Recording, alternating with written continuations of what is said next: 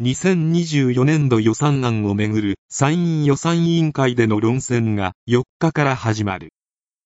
Japanese opposition parties on Sunday reiterated their request that 32 lawmakers of the House of Councillors, the upper chamber of the country's parliament, appear before a parliamentary panel on political ethics over a money scandal rocking the ruling Liberal Democratic Party.